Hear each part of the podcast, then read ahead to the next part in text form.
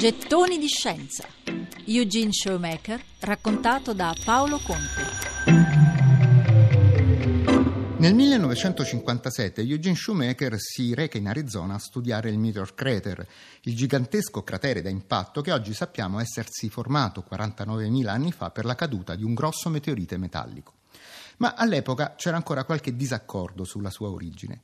Alcuni geologi ritenevano che fosse il risultato di un'esplosione di vapori vulcanici. Ma Shoemaker dimostrò inequivocabilmente che si trattava di un cratere di origine meteorica.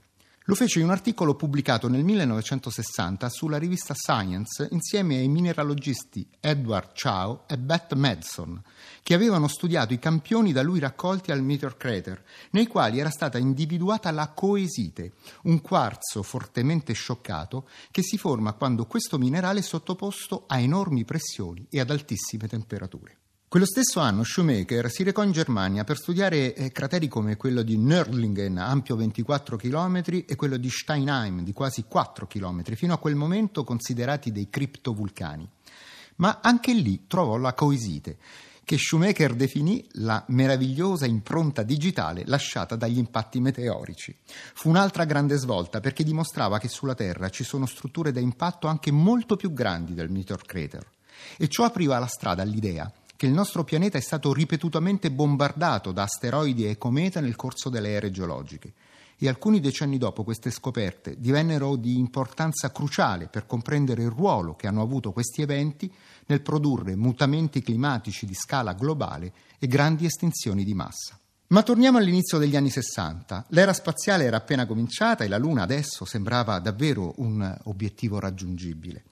Nel 1961 Shoemaker diede vita al programma di ricerca astrogeologica del National Geological Survey con sede a Flagstaff, in Arizona. Nuove mappature dei crateri e delle loro sovrapposizioni gli permisero di ricostruire la storia geologica del nostro satellite, potendosi anche avvalere tra il 1964 e il 1968 delle più dettagliate immagini inviate a terra dalle prime sonde automatiche statunitensi lanciate con successo verso la Luna, come le sonde Ranger e le sonde Surveyor. Per le sue profonde conoscenze della superficie lunare e della polvere finissima che la ricopre, la regolite, termine che fu coniato dallo stesso Shoemaker, egli fu anche coinvolto nell'addestramento degli astronauti americani, organizzando le attività geologiche previste per gli sbarchi lunari. Lui stesso, nel 1963, si era candidato ad essere il primo geologo a camminare sulla Luna ma con suo grande dolore venne scartato perché gli fu diagnosticato il morbo di Edison, un disturbo della ghiandola surrenale. Ma lui, come vedremo, sarebbe comunque riuscito a raggiungere la Luna.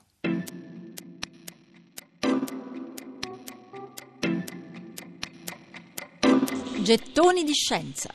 Eugene Showmaker, raccontato da Paolo Conte.